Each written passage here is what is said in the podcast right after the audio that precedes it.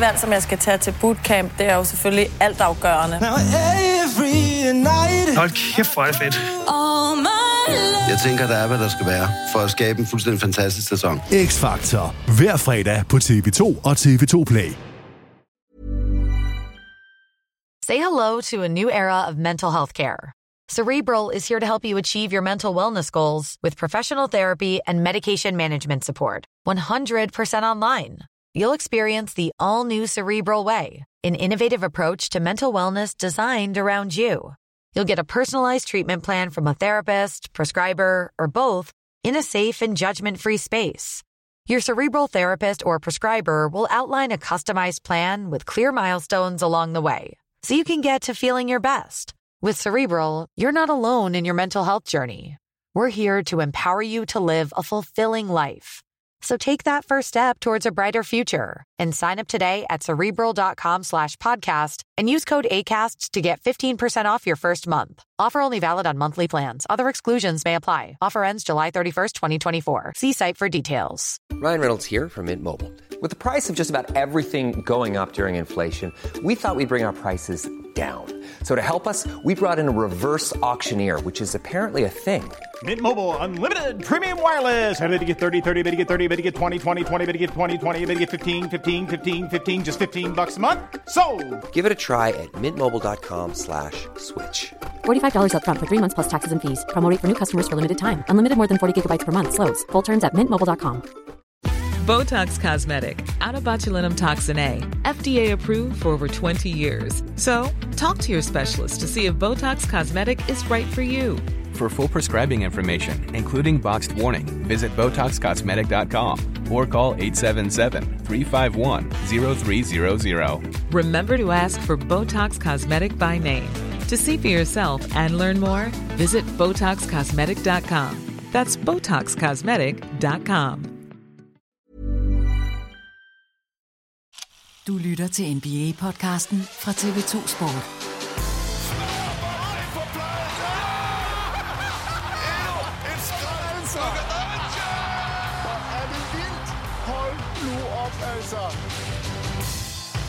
Velkommen indenfor i N B A-podcasten fra T V to Sport her torsdag den femtende februar to tusind og fireogtyve. Vi er i N B A's All-Star-uge. Det er i den kommende weekend, at ligaens største stjerner skal samles i Indianapolis til Rising Stars-turneringen, Saturday Night med de individuelle konkurrencer og naturligvis selve All-Star-kampen her på søndag. Vi kommer ikke udenom at snakke lidt om de kommende All-Star-herligheder her i podcasten, hvor vi dog også skal have nævnt de seneste buy-out-nyheder. Vi har vores ugepriser, og så skal vi også lige nå at vinde ham der, Victor Wembanyama, nede i San Antonio. Mit navn er Christoffer Vestrup, og her på Mark Prices tres års fødselsdag, der vil jeg byde velkommen til podcastens helt egen Okay Kid, T V to's N B A-ekspert Peter Wang. Velkommen til dig, Peter.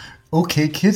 Ja, han får Oklahoma. Ah, bare, jeg troede, okay, jeg tænkte, okay, det var et øgenavn, jeg aldrig havde hørt om. Okay Kid, det er faktisk et meget fedt øgenavn, hvis det endelig skulle være. Ja. Hey, det er mig, der er Okay Kid.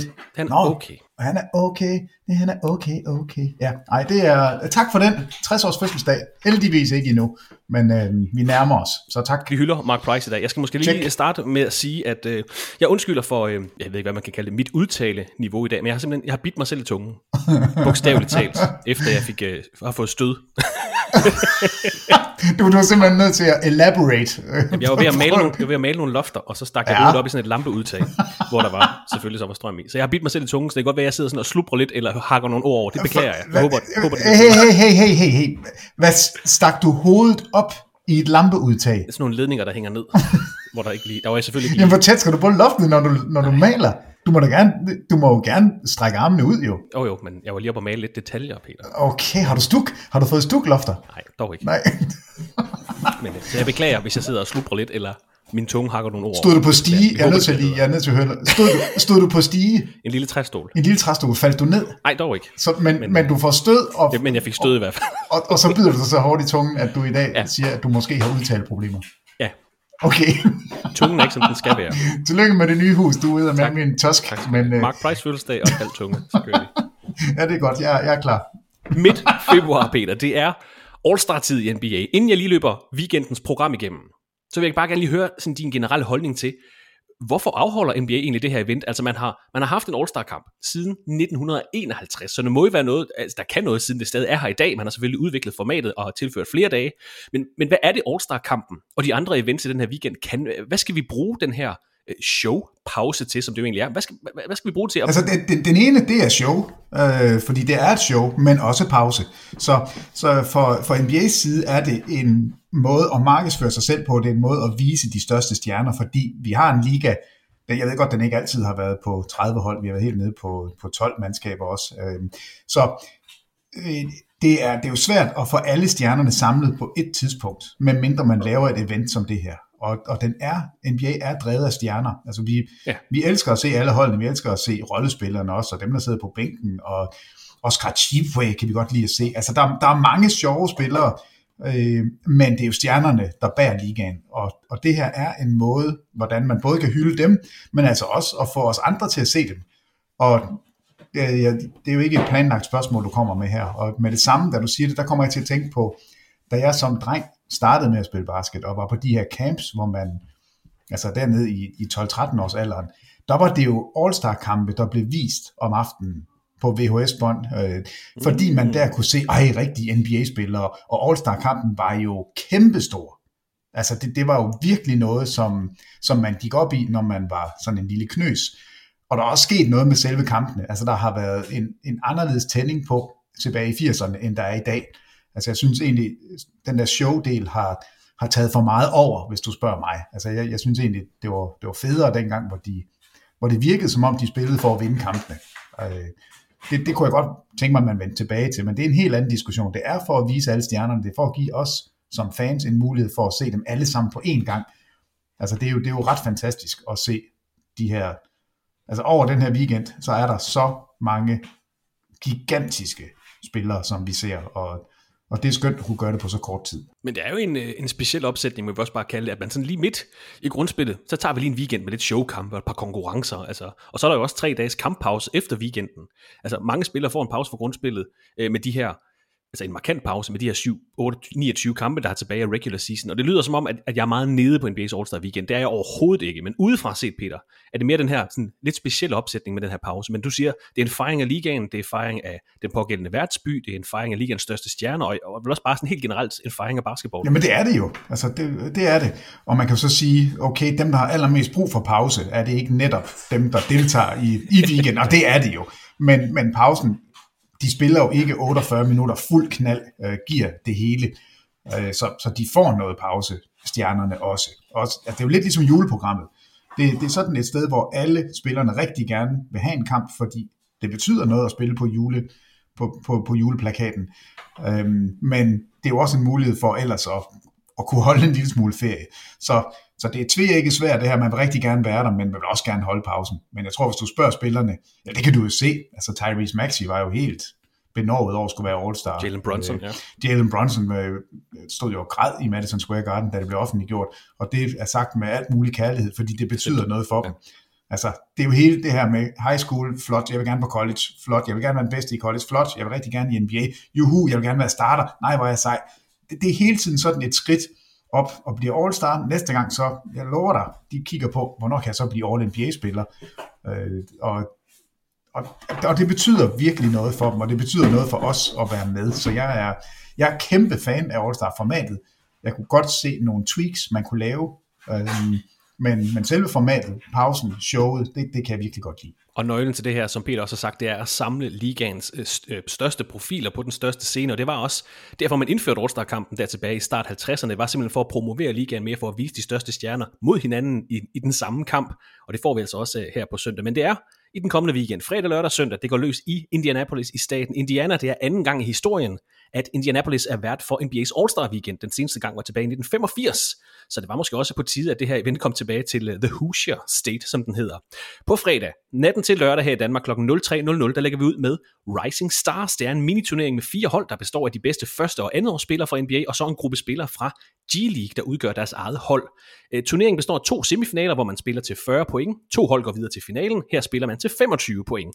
Og traditionelt set, Peter, der har man kørt et opgør om fredagen med førsteårsspillere mod andreårsspillere, man har prøvet med internationale første- og andreårsspillere mod amerikanske første- og andreårsspillere. Nu er det tredje år, at man kører med den her miniturnering. Fire hold, der er blevet draftet af fire tidligere N B A og W N B A-spillere, Og vi kan også godt være ærlige og sige, at fredagen har traditionelt set været den, været den svage dag i All-Star-weekenden. Der skal jo være en svag dag, ligesom der også er et svagt element her i podcasten. Det er mig. Men fredagen har jo traditionelt set været den svage dag. Stop dig selv. Men hvad synes du om det her miniturneringsformat, som vi får natten til lørdag? Som nævnt, altså tredje år i træk, at vi oplever det. Jamen, jeg synes faktisk, det er meget fedt. Altså, jeg, jeg kan godt lide det der med, at der er, der er noget på spil. Og øh, historisk set, så er de her kampe, det betyder også noget. Altså, der er, der er tænding fra start. Det er ikke... hvor man bare laver øh, gratis dunkekonkurrence til modstanderne i de tre første quarters, og så håber på, at den er tæt, og så spiller man måske de sidste tolv minutter for at vinde. Her der er det fra start, fordi man ved godt, at det er, det er nyttesløst ikke at, at spille til fra start, fordi så har man tabt med det samme. Det, det, er, det går ikke. Altså man, man spiller... Er det, man spiller til fyrre, er det ikke sådan, der er en target score? fyrre og femogtyve. Øh, så, så det nytter ikke noget at give tre dunk væk til at begynde med, fordi man gerne vil lade Wembanyama vise, at han er lang. Så de her kampe... Der er noget på spil, de spiller for at vinde, og, og der, er alt, der sker altid et eller andet, hvor, hvor der er nogen, der, der lige shiner lidt mere end andre. Det, jeg, jeg kan godt lide formatet, jeg synes, det er fedt. Og jeg ved, du har en, en fidus til dig holdende. Altså, jeg, jeg, har, jeg har i hvert fald ikke en fidus til Team Detlef. øh, det er G-League-holdet. Det er G-League-holdet. Øh, jeg vil godt nok sige, hvis ikke man har set Imoni Bates spille, så er han jo den her high school-spiller, som... alle udråbte til at være den nye Kevin Durant, altså, og, og der er mange, der er blevet udråbt til at være den nye Kevin Durant, uden at nærme sig. Men Imoni Bates er sådan en lang, tynd, han er, han er bare en scorer, altså han er vanvittig dygtig scorer, så, så jeg er sikker på, at han fyrer den af, altså han gider ikke aflevere, og det, det tror jeg, det bliver sjovt. Og så er der Bosellis og Holland, de to, nok de to største øh, spillere fra G-League Ignite, som vi forventer går tidligt i draften, måske allerede som nummer et og to, altså det, det kan faktisk godt være, så, så holdet bliver, det bliver rigtig fedt at se Team Deadlift, men jeg tror ikke, at de, jeg tror ikke, de har nogen chance for at vinde noget som helst. Altså, øh, og nu ved jeg godt, Holland, han er desværre skadet, og det er derfor Bates, han er kommet ind, men, men, det, men det er faktisk et, det er et meget fedt hold, og så har de jo, som altså tidligere nævnte, Oscar Tshiebwe. Random name drop, du lige lavede. Ja, ja, men det er jo så, han spiller jo for Indiana Mad Ants, og det siger jo noget om, de vil jo gerne have nogle af de lokale folk med også.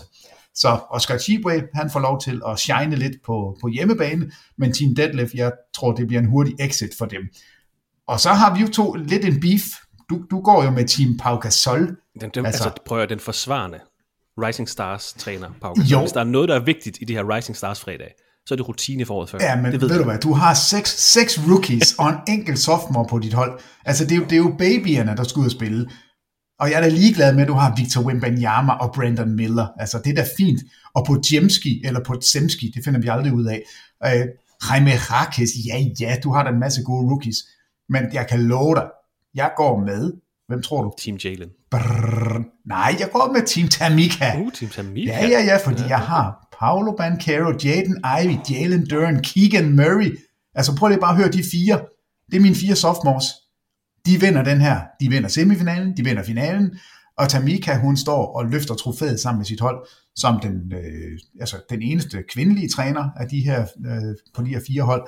Jalen Rose, han skal ikke have lov til at vinde noget som helst der. Og det er egentlig. Team Tamika, de vinder, og øh, Paolo Banchero, han viser, at han er større og stærkere end de andre. Okay, der er i hvert fald noget at holde øje med om Peter igen. For ret. Ja. Eller om det bliver rutinen hos Pau Gasol. Ved vi nul? Er vi, er vi der? Morten Totslag. Godt. Så, så, har vi, så har vi noget på spil. Nej, jeg synes, det er et fedt format. Jeg glæder mig til at se det. Og jeg ved, hvem der vinder. Det gør du ikke. Men det er, det er rigtig godt. Og du kan naturligvis følge hele sæsonens All-Star Weekend direkte på T V to Sport og On Demand på T V to Play. Rising Stars turneringen er natten til lørdag kl. tre nul nul, og den bliver kommenteret af Zacharias Splid og Peter Wang.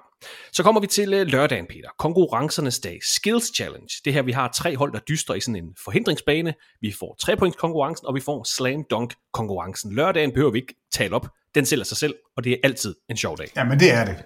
Jeg, jeg bliver ofte spurgt, hvad, hvad glæder du dig mest til? Og, og der vil jeg sige, det er altså...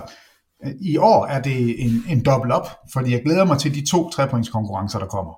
Jeg ser virkelig frem til øh, at se Steph Curry battle i UNESCO.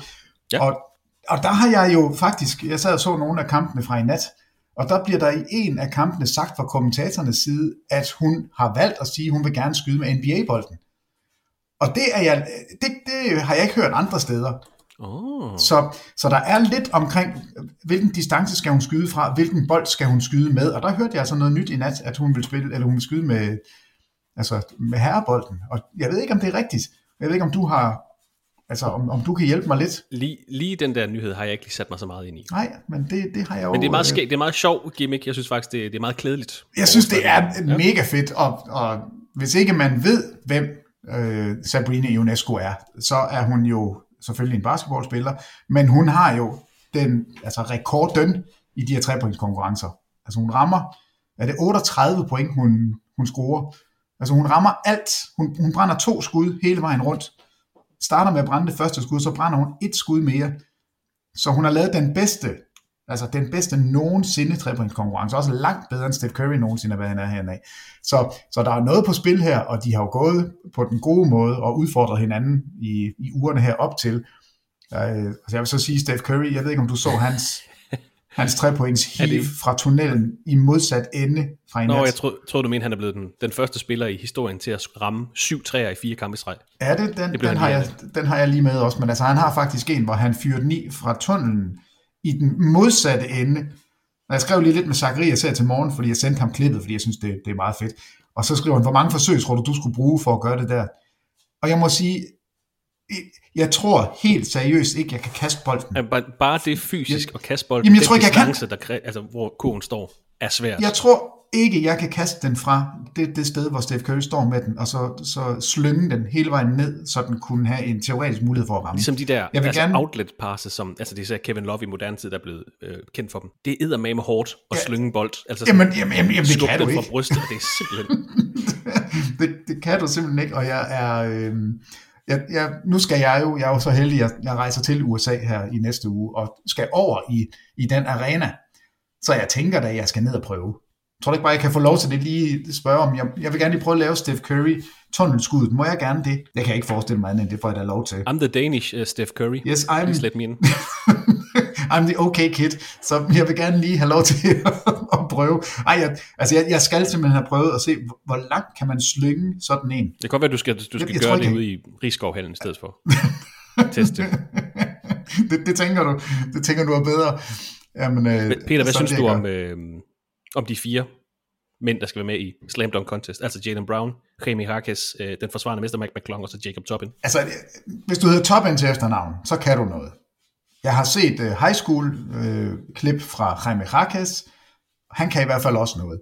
Jaylen Brown har vi jo set i kampe, hvad han kan der. Mac McClung er forsvarende mester, så han kan jo også noget. Men der mangler, der mangler noget stjernestøv, gør der ikke det? Altså, det er jo, det er jo første altså, gang i mange år, at en, en All-Star er med i Slam Dunk-konkurrencen, altså Jaylen Brown. Ja, det, det skal det, han da også have ros for. Ja, altså, og jeg kan virkelig godt lide Jaylen Brown, både som person og som spiller, men jeg ved sgu ikke, hvor kreativ han er. Og det samme har jeg lidt med Jaime Jarquez. Jamen, der tror jeg, du bliver overrasket. Jeg tror, Jaime Jarquez, han, han kommer til at få folk til lige at standse op en gang, fordi han ligner jo ikke, når du ser ham. Altså piraten, der kommer her med, med sit lange hår og pandebånd og overskæg, han ligner jo ikke en, en dunkespiller overhovedet. Men jamen, det, det ligner han. Det havde jeg ikke tænkt over før, nu er det fuldstændig. Nå, men det, han skal bare have en sabel, så er han der. Men, jeg tror, han har potentiale til at falde fuldstændig igennem. Jamen det, det gør han ikke. Altså der kan vi også godt være nødt, fordi det kommer han ikke til. Det, det er der nogle spillere, der gør en gang imellem. Ja, altså det, det, det Derek uh, Flight White, jeg ved ikke, om du kan huske, da han... Uh, ja, og, var, jo, for eksempel. Det, det var lige en seks syv år senere, end han skulle have været. Andre Drummond. Jamen, altså, der, der er, nogle gange er der bare nogen, der falder helt igennem, fordi det bare ikke lige lykkes, eller fordi de simpelthen ikke er kreative nok. Altså, jeg, er sikker på, jeg er sikker på, at han vil prøve, og han, han har vundet konkurrencer før. Jamen, det er det, jeg mener. Det, du stiller jo ikke op til en konkurrence i high school og vinder den, uden at, at tro på, at du kan noget, og så tager du den videre op til, en all, et, til et All-Star-event. Øh, men men jeg, jeg vil... Altså, hvorfor er det, vi ikke kan få Zion Williamson til at deltage i det her? Altså, det, det forstår jeg simpelthen ikke. Øh, hvor, hvor mange penge skal han have? Nu, altså, jeg, nu så jeg... lidt af ja. Pelicans kabinet. Altså, Zion Williamson kommer ikke, han kommer ikke helt så højt op, som han plejer at gøre. Nej, og måske er det derfor. Måske er det, fordi han godt ved, jeg kan ikke lave det lige så vildt, som jeg kunne engang, og derfor skal jeg slet ikke der, der er, mig selv på den måde. Nu skal, det er ikke, fordi det skal handle om Zion Williamson, men der er kæmpe stor forskel på Duke, Zion Williamson, og så to tusind fireogtyve, Zion Williamson. Altså atletisk. Der, altså, det, det er det, det svære end anden verden, jamen, synes jeg. Det, ja, jeg er måske tilbøjelig til at give dig ret. Altså, jeg er stadigvæk sur. Men jeg, jeg kan godt lide ideen. Altså, LeBron lovede at være med. Det kommer ikke til at ske. Zion Williamson, du har nok ret. Altså, han er måske slet ikke så eksplosiv længere, så han tør være med. Men det er jo det, vi gerne vil se. Det kunne at det skulle have været dem, øh, som skulle have prydet plakaten på de her All-Star events. Når Aaron Gordon og Zach LaVine ikke længere kan, kan være der, Så, ja, det er jo Jones junior for ham. Ja, altså vi, vi trænger til nogle af dem, som... Altså, ham der fra Atlanta, hvad hedder han, førsteårsspilleren? Johnson. Jalen Johnson. Han kan komme op. Det forstår han, jeg ikke an, igen. Andet, andetårsspilleren. Sorry. Øh, ja, han kan sat man nede med komme op. Altså det, jeg det håber, jeg tager fejl. Jeg jeg håber, jeg, jeg... Don, Donovan Mitchell ville jeg også gerne have set. Han har jo været med. Ja, ja, og han, han måtte gerne komme. Altså, Men det... jeg, jeg håber, jeg tager fejl. Altså, jeg håber virkelig, at det bliver en god slam dunk contest. Det ligner bare umiddelbart, at Mac McClung bare hjerner igennem og vinder igen. Og det vil være fint, for det han tror jeg, han dygtig. Det altså, er det, jeg ret sikker jeg vil gerne tage feltet. Jeg vil gerne tage feltet mod Mac McClung. Jeg, jeg tror, Jaime Raquez er øh, undervurderet. Jeg tror virkelig, han kan noget. Og jeg tror, Jacob Toppin... Øhm, vi ved, hvad, hvad Obi Toppin, hans bror, kan. Så jeg er sikker på, at Jacob Toppin, han også kan noget, som, som kan være interessant. Jeg håber, du får ret, Peter. Og, jeg, og fordi han ikke er en super N B A-spiller, i hvert fald ikke endnu, så kan det være, at han er en super dunker, og det er det, han faktisk altid har gjort, og grunden til, at han, han er kommet hele vejen til N B A nu. Så jeg håber, jeg håber på det bedste for den her konkurrence. Og det er altså natten til søndag fra kl. nul et femogfyrre på T V to Sport, et event, der bliver kommenteret af Jakob Rytz, Peter Wang, og så vores ven, Johnny Gade, rapper, gamer, YouTuber, stand-upper og N B A-fan. Det kan kun blive godt. Han er wapper. Ja, det er han i hvert fald. Øh, ja. Så kommer vi til... Skal vi, ja, skal vi, t- skal vi til trepointskonkurrencen nu? Vil du gerne snakke om trepointskonkurrencen? Jamen, vi jo kun snakker om Ionescu og Steph Curry. Altså, der er jo en trepointskonkurrence med otte mand. Den synes jeg, der er lidt sjov, fordi den er... Øh, der er de to store basser i Markkanen og Carl Anthony Towns. Og så er der alle de små guards. Altså, og Jalen Brunson er med, det synes jeg er fedt. Tyrese øh, Halliburton er med, Damian Lillard er med. Altså, jeg synes nogen, og Donovan Mitchell også, altså dem, som også skal spille i, i den store kamp. Altså, jeg, jeg synes faktisk, trepointskonkurrencen, udover Steph Curry, ikke er med her. Ham får de så ind i, i UNESCO-konkurrencen. Mm, Men ellers så synes jeg jo, ja, det er et fedt felt. Altså, og der er noget størrelse, der er noget, øh, nogle af de små, der er nogle historier. Altså, der, jeg, jeg synes, det er... Jeg glæder mig virkelig til den. Jeg er lidt... spændt på Tyrese Halliburton, fordi jeg synes, han skyder måske det grimmeste trepointsskud, og i min bog bør det også være et langsomt skud, men det kan godt være, at han, at han overrasker mig, men der er altid nogen, hvor jeg tænker, at han når da aldrig at skyde alle de skud afsted, og i år, der er det, der er det Tyrese Halliburton for mig, så jeg, jeg, ser, jeg, jeg glæder mig rigtig, rigtig meget til, til lørdagen, og specielt til trepointskonkurrencen. Og feltet hedder altså Malik Beasley fra Milwaukee Bucks, Jalen Brunson, Tyrese Halliburton, den forsvarende mester, Damian Lillard, Lauri Markkanen, Donovan Mitchell, Carl Anthony Towns, og så Trae Young fra Atlanta Hawks. Som nævnt, altså natten til søndag fra kl. nul et femogfyrre. Så kommer vi til finalen på All-Star weekenden. Natten til mandag fra kl. nul et femogfyrre på T V to Sport, der får vi altså sæsonens All-Star-kamp med de største stjerner i N B A. Men, Peter, vi er jo vendt øh, tilbage til det traditionelle format her. Vi har jo haft en, øh, en del sæsoner fra to tusind atten til to tusind treogtyve, hvor vi havde to holdkaptajner, der draftede deres mandskaber fra en, en sådan fælles pulje. I sidste sæson var draft en del af selve All-Star-feedet. Det sad vi jo faktisk og så, I sad og kommenterede på det. Men det er væk nu. Man har droppet det her draft, man har droppet ceremonien, man har droppet den her Elam-ending-format på kampen også. Vi er tilbage til øst mod vest, fire quarters og en vinder. Vi roser jo altid N B A for at justere på deres formater, og også anerkende, nu vi har lavet en fejl. Hvad siger du til den her justering så? Jamen, jeg synes, det er det, er det rigtige. Altså, drop det der draft. Det er jo, det er jo simpelthen et... Ja, medmindre det, det er Charles Barkley, der skal draftes, så synes jeg, det er ligegyldigt. Og, jeg, og det kan ikke blive andet end mærkeligt, fordi så skal man drafte sin holdkammerat, eller så skal man drille nogen ved ikke at drafte dem. Det her, det er et perfekt setup. Øst mod vest. Der er noget at spille om. Det er... Der, der er... Det giver sig selv. Altså, jeg, jeg synes ikke, man bør lave den om. Jeg er glad for, at man er kommet tilbage til det. Så, så jeg er kæmpe fortaler for, at det er sådan her, det skal være. Og hvad med den her Elam-ending, som jo ja. øh, både lykkedes, men også øh, ja, havde det lidt svært? Den havde det rigtig godt den første gang. Og jeg kan jo faktisk rigtig godt lide Elam-ending. Jeg synes, det er, det, er en, det er en spændende måde at gøre det på.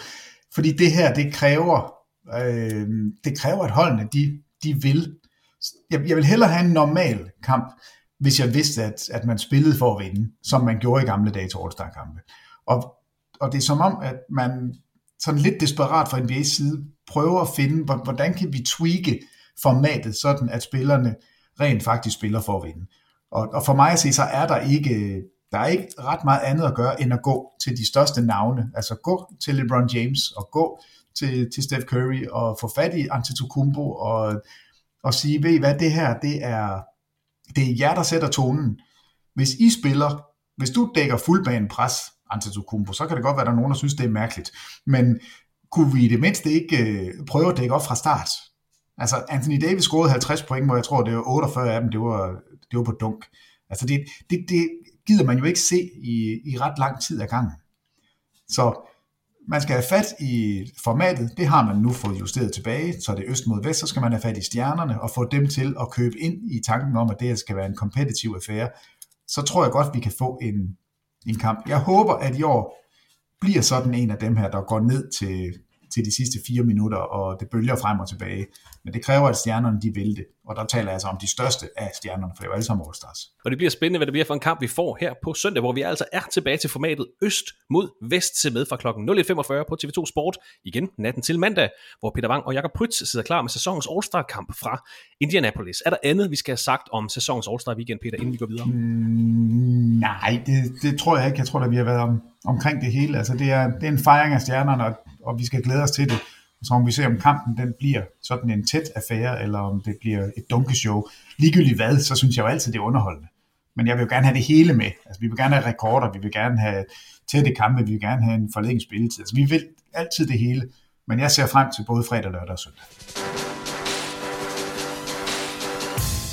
Vi springer videre til en blandet landhandel af nyheder og observationer fra den seneste uge i N B A, fordi her i midt februar, der har de tredive mandskaber nu spillet mellem enoghalvtreds og seksoghalvtreds af sæsonens toogfirs grundspilskampe. Der resterer altså blot mellem seksogtyve og enogtredive kampe af regular season treogtyve fireogtyve. Og vi har tidligere nævnt, at februar er lige med All-Star, den er også lige med trade deadline, som vi passerede sidste torsdag, og som vi snakkede om i fredagens podcast. Men siden da, der har vi faktisk fået lidt spillerskifter i den såkaldte, ja, det såkaldte buyout-marked, kan vi godt kalde det. Og de største navne, der har fundet nye klubber i den seneste uge, er Spencer Dinwiddie, der har skrevet under med Los Angeles Lakers, efter han i sidste uge blev traded fra Brooklyn Nets til Toronto Raptors, der efterfølgende har waived ham. I det samme trade, der sendte Dinwiddie til Toronto, der røg Thaddeus Young fra Raptors og til Nets. Her har Nets så waived den her N B A-veteran Thaddeus Young, han har nu skrevet under med Phoenix Suns. Og Kyle Lowry blev traded fra Miami Heat og til Charlotte Hornets tilbage i slut januar. Han er efterfølgende blevet købt ud af sin kontrakt, derfor det hedder buyout. Han har efterfølgende skrevet under med Philadelphia seventy-sixers, holdet i hans hjemby, og præcis som Peter Wang forudsagde det her i fredags. Øh, Lowry var udset til at få debut for seventy-sixers her i nat, det skete ikke. Dinwiddie har spillet med i to kampe for Lakers indtil videre, vi har endnu ikke set Thaddeus Young for Phoenix Suns, men det er vel de tre store buyout skifter, Peter. De giver vel alle sammen sådan en meget god mening, altså Lowry til seventy-sixers, Dinwiddie til Lakers, og så Thaddeus Young til Phoenix Suns. Jamen det, ja, det, det gør det. Jeg ved ikke, hvor meget Thaddeus Young han, han har tilbage, men nej. Altså endnu en, altså, en veteran, som ved, hvordan man spiller, og som, øh, som alle altid godt har kunne lide, og, øh, og så en venstrehåndet, det kan jeg godt lide, så jeg synes, det er fint, han er, han er tilbage i ligaen. Men jeg tror ikke, han kommer til at, at få sådan den helt store betydning. Og jeg kan også være lidt i tvivl om Kyle Lowry, altså hvor meget har han tilbage at, at give af. Det, et eller andet sted er Philadelphia for mig fuldstændig ligegyldig, med mindre Joel Embiid vender tilbage. Ja, der er altså en rimelig stor variabel. Jeg, jeg, jeg er meget spændt på, om de kan holde sig inde i top seks, eller om de falder udenfor og skal ned i, i play-in-feltet. Øhm, det kunne selvfølgelig være et, et vanvittigt twist, hvis de... Altså, om de bliver femmer, eller sekser, eller syver, eller hvad, hvad de bliver. Og så Joel Embiid, han lige pludselig står der. Tænk sig, hvis man kunne få sådan en første runde matchup med, ja, Boston Celtics. I, så, så står Joel Embiid lige der. Altså, det, det vil jo være, det vil jo være helt skørt, men det er meget sandsynligt. Altså, det lyder jo som om Joel Embiid er... Altså, de, de formoder, at han kan komme til at spille slutspil.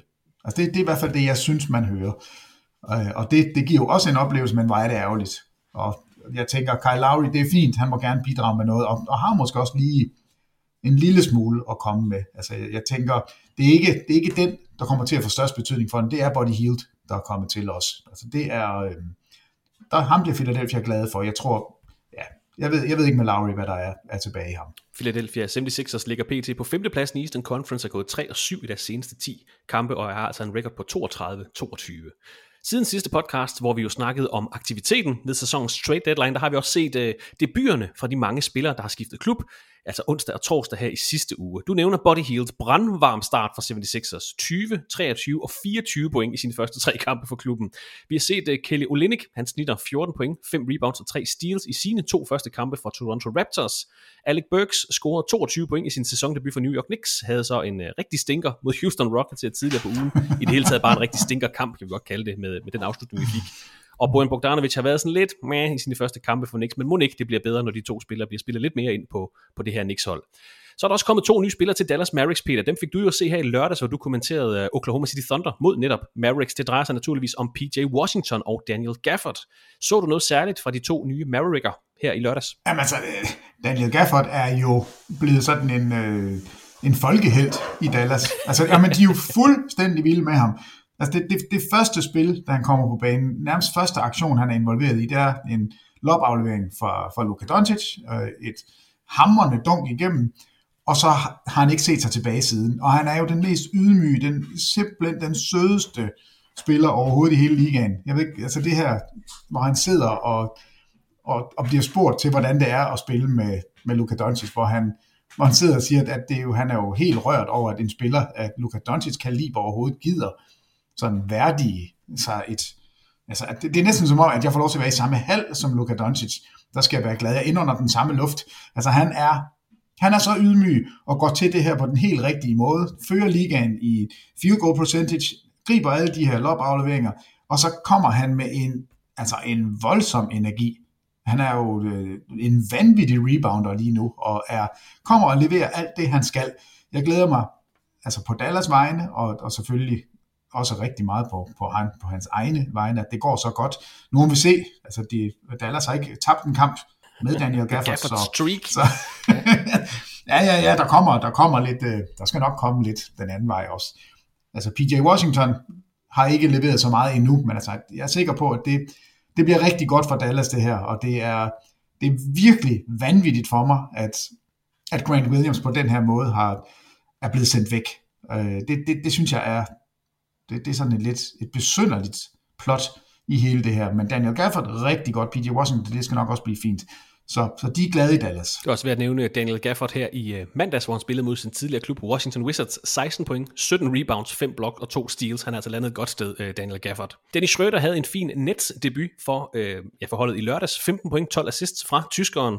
Og så er vi også nødt til at nævne Royce O'Neal, der jo blev traded fra Brooklyn Nets til Phoenix Suns sidste torsdag. I tirsdagens sejr over Sacramento Kings, topopgør i Western Conference, ni point, fem assists, fire rebounds, fire steals og et blok, sådan klassisk svejserkniv. Jeg var lidt øh, tvivlsom, Peter, men det ligner et rigtig godt pick-up for Suns, ham her Royce O'Neal. Altså jeg øh, har været høj på det fra start, og, og indtil nu så ser jeg ud, som om jeg får ret. Altså han... Det de mangler, det er simpelthen bare et par gode spillere, de kan plug and play, og der er Royce O'Neal lige præcis sådan en. Altså kræver ikke noget, dækker op, bevæger sig i angrebet, kommer ikke til at ødelægge noget spacing for nogen, forlanger ingenting. Jeg er bare glad for at få lov til at være med, og er, ved udmærket godt, at han ikke er en stjerne. Dem er der nok af. Det må man det sige, her ja. Hold. Altså de har de tre, de tre store, de skal bare være der, når slutspillet går i gang, og så kommer alle holdespillerne, og der har man altså en ekstra en nu, som gør, at man kan spille ultrasmåt, og uden at, at være øh, rigtig dårlig. Altså det når de spiller de her lineups, hvor de kan have Kevin Durant som center, og Royce O'Neal kan komme med ind sammen med Beal og Booker, det, det bliver... Nej, jeg ved, jeg ved simpelthen ikke, hvordan man skal dække det op. Og, øh, man skal i den grad straffe Phoenix på fysikken, når, når de spiller med de små lineups, fordi det er, det er svært at se, hvordan det skal kunne lade sig gøre og, og følge med. Så skal man i hvert fald bare sørge for, at Booker han brokker sig, så han bliver smidt ud, som han gjorde i nat. Ja, i første quarter, ikke? Ja. Ja, altså jeg, jeg så ikke kampen. Jeg, jeg så øh, boxscoren, og så bare sådan, åh oh, nej, nu er Booker, nu er han blevet skadet, jeg så, han har spillet fem minutter, og bare sådan, nej, nej. Åh, så er det bare sådan, juhu, han har brokket sig, han er blevet smidt ud, fedt, på to tekniske. Jamen, det, altså, var, det var også før den kamp, at øh, ja, der var slagsmål, altså mellem Isaiah Stewart og, hvad hedder han, Drew Eubanks af alle folk. Jamen, hvad sker der lige der? Altså, er han, er han, er han helt gak? Det er, altså, og det er, jo, altså, det er jo lang tid før kampen går i gang, det er til ude i spillertunnelen, hvor åbenbart så har der været, var de oppe i hovedet på hinanden, og så har Isaiah Stewart svinget en knytnæve i hovedet på Drew Eubanks. Jamen altså, der stod, der stod, han er blevet politianmeldt, altså mm. for, for vold. Ja. Øh, vi så ham, da han i blodrus, øh, og det var virkelig ægte blodrus, altså blod over det hele, og løb efter LeBron James for at smadre ham. Altså det, der er åbenbart en eller anden knap, man ikke skal trykke på, øh, så, så, så snapper han. Og det er, det er da lidt uhyggeligt at tænke på, at man skal løbe rundt og spille med en, som er så uterrenelig. Altså, jeg synes ikke, man ellers har set noget, men nu er det sådan to ret voldsomme historier.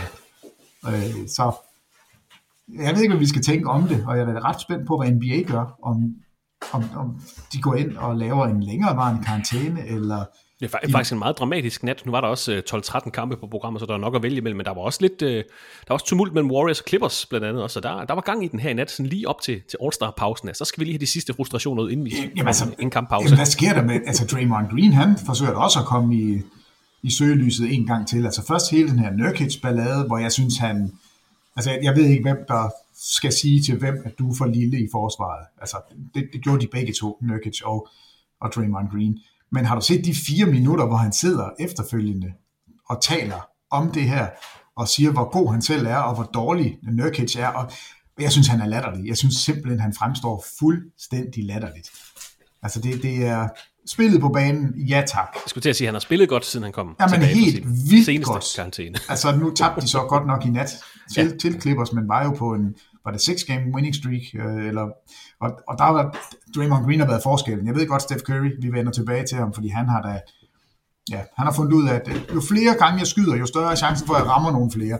Han skal bare fyre den af, Steph Curry, men Draymond Green har været the missing link. Altså han er kommet tilbage efter øh, pausen her, og har været usandsynlig god i forsvaret, har været usandsynlig god på banen, og, og lige pludselig har Warriors meldt sig ind i det der lidt lumske felt, som ligger helt nede i play-in-kampene, men hvor man tænker, åh, oh, oh, altså har du lyst til at møde dem i en slutspilsserie? Nej. Har du lyst til at møde dem i første runde? Nej, det kan da ikke passe, at det skal være Warriors, der står her. Altså Lakers og Warriors har spillet virkelig godt. Altså virkelig, virkelig godt. Og for Warriors side, der er det Draymond Greens skyld. Nu refererede du til, at det kunne være sket, at vi fik Philadelphia ned i play-in-feltet. Hvis, hvis slutspillet startede i dag, så ville vi have en, altså et play-in-opgør mellem Dallas og Sacramento, og Lakers og Golden State. Så, altså, så bliver det ikke bedre. Nej, det jamen, lige, ligegyldigt, hvordan det, det kommer til at, at stå, når vi har spillet toogfirs kampe, så tror jeg, at de der play-in-kampe bliver... I hvert fald i Western Conference. Altså, ja. Exceptionelt gode. Ja, i Western Conference, de, de bliver så intense. Og altså, lige nu, der vil det jo betyde, at Lakers eller Warriors, i hvert fald allerede efter første kamp, vil være ude. Altså, det, det, er, det er jo ikke forventet af nogen af dem. Øhm, Og, og alle de hold, de kigger op ad i tabellen, der ligger jo ikke nogen over dem, som siger, vi, vi skal ikke være her. Altså det er, det er, en, det er en fejl, vi ligger i top otte. Altså der er så meget kamp om de pladser, og det er, det er super intenst, og det er super sjovt, og Warriors og Lakers, som er de to bagerste lige nu, det er jo dem, der er mest i medvind, kan man sige. Det er dem, der spiller bedst lige nu. Så, så alle kigger sig over skulderen og håber bare altid, at de taber, fordi de vil ikke... De vil ikke ned og spille de her play-in-kampe. Ligegyldigt hvad, så bliver det fedt, når vi når der til. Lige for at gøre øh, debuter for nye hold snakken færdig, så kan vi også lige nævne, at Gordon Hayward endnu ikke har spillet for Oklahoma City Thunder endnu. Meget, meget spændende at se, hvad han kommer til at bidrage med hos øh, Oklahoma City-mandskabet. Øh, nu refererede jeg til den her øh, Phoenix Suns-sejr over Sacramento Kings natten til onsdag, hvor vi jo altså så øh, Royce O'Neal. Så du Domanta Sabonis statistik for den kamp? Jamen, hvad laver han? Altså, det, det er jo sådan en... ret kraftfuld triple-double. Ja, det, det må man sige. Altså, han fører ligaen i triple-doubles nu, og han, nu, jeg siger jo altid kød og kartofler om ham, og det lyder sådan lidt negativt, men han er bare sådan en, der, der kværner afsted med det samme tempo hele vejen igennem, og, og hvis ikke du stopper ham, jamen, så, så skruer han, og hvis ikke du skubber ham væk, så rebounder han, og hvis ikke du dobbeltteamer ham, så afleverer han. Øh, han skulle jo være All-Star i år, og det kan være, han bliver det. Altså, nu, øh, nu, nu får vi se, om ikke der måske kommer et lille afbud til Kawhi Leonard. Det er jeg lidt spændt på. Men altså, Domanta Sabonis, ja, jeg så godt hans statistikker, og det, det er vildt. Altså, også historisk vildt. femogtredive point, atten rebounds, tolv assists og tre blocks. Første spiller siden Larry Bird i januar syvogfirs til at levere de statistikker i en kamp. Som Peter han nævner, han fører N B A i triple-doubles, han fører N B A i double-doubles, han fører N B A i rebounds per kamp. Han har leveret en double-double i seksogtredive kampe i træk per torsdag aften. Og med den her præstation mod Suns, den her vilde triple-double, der blev han den blot ellevte spiller i N B A's historie, der har leveret halvtreds triple-doubles i karrieren. Jeg siger det lige igen, der er kun elleve spillere i N B A's historie, der har lavet halvtreds triple-doubles. Domanta Sabonis er en af dem. Russell Westbrook, Oscar Robertson, Magic Johnson, Nikola Jokic, LeBron James, Jason Kidd, Will Chamberlain, James Harden, Luka Doncic, Larry Bird, Domanta Sabonis. Det er, jeg ved godt, at triple-doubles ikke er alting, men det er altså vildt. Vi har ikke nævnt Kobe Bryant, Michael Jordan, øh, Kareem Abdul-Jabbar, Giannis Antetokounmpo, Hakeem Olajuwon og hvem vel der. Der er mange gode år tilbage i Domanta Sabonis, der i øvrigt ligger nummer ti på N B A's øh, P I R-liste, Peters liste. det kom bag på mig det her. Han er, han er en af elleve spillere med halvtreds triple-doubles. Han er, jeg, jeg er glad for, at du lige roser ham, Peter. Han er måske den mest undervurderede stjernespiller i N B A. Jamen altså, det, endnu en gang, jeg vender bare tilbage til det trade med Indiana og Sacramento, som jeg synes er det der klassiske win-win trade. Og, ja, han, så god er han. Han gør bare ikke rigtig noget væsen af sig. Så jeg er glad for, at vi kan få nævnt ham. Jeg er glad for de her statistikker, fordi når du nævner de navne, ikke så meget på dem, han er sammen med, med de her triple-doubles, men mere alle de spillere, som ikke er der. Det er jo helt vildt. Altså han er... Ja, det, det er Hall of Famer, eller kommende ja, Hall of Famer, alle det vil lige nævne. Det er det. Og så Domanta Sabonis på efterpladsen. Ja, det er fedt. Jeg ved godt, det er bare triple-doubles, og det er ikke alting, og det er måske en lidt hul statistik her i to tusind fireogtyve. Altså du, du går ikke bare på banen og får en triple-double. Nej, altså, og du ligger ikke nummer ti på P E R-listen. Nej. Nej, så, så fedt. Altså det, det er virkelig fedt, at, at han spiller godt lige nu. Sacramento, stor, stor sejr i nat, altså da de slår Denver i Denver, øh, og De'Aaron Fox er, er latterlig god til sidst, men altså Sabonis, du kommer aldrig til at se en highlight-pakke med ham, hvor man er ved at ryge op af stolen, men det er det der otteogfyrre minutters kværnen afsted, helt tungt hele vejen igennem. Elsker ham som spiller, han er også... Øh... Kværnen, det er godt et ja. navn. Ja, men det er det faktisk, fordi det er det, han gør. Og man kan se, at, at folk de slår sig på ham. Og ikke fordi han er sådan en, en vemmelig spiller, men de der screeninger, han sætter, de der handoffs, som de spiller så meget med i Sacramento, man kan bare se på forsvaret, at de er sådan, åh, nu skal jeg til at løbe ind i ham, for at se, om jeg kan komme over den screen, for at sørge for, at den der handoff ikke bliver til noget. Åh, nu kommer han bumlende ned og, og trykker mig under kurven, og åh nej, nu rebounder han. Altså, han er jo... Bumlekværnen, der var den. Bumlekværnen. Ikke det der sådan Doma, eller... Sabonis eller nej, bumlekværnen. der, der er faktisk mange ting ved det der Sacramento-hold, jeg virkelig godt kan lide. Altså, de kommer også til sandsynligvis måske at spille en play-in-kamp eller to. Men det der Keegan Murray, altså det, jeg synes, det er klasse, når de sidder og råber det. Og De'Aaron Fox er, har jo et andet gear end langt de fleste spillere, og så har vi jo Sabonis, bumlekværnen. Prøv at tænk på, hvor Kings er i dag, og så bare for fire år siden. Jamen, og de sidste tyve vi dediker, år. De godt vi dedikerede et helt år til at følge dem om, hvorvidt de nåede slutspillet eller ej. Ja, de har desværre en lidt sådan resultatmæssigt sådan halsløj sæson i år ja, i forhold til sidste år, men hvor er de bare et godt sted? Jamen altså, re- resultatmæssigt, så ligger de jo faktisk okay. Øh, det, er, det er godt, hvad du siger, det er...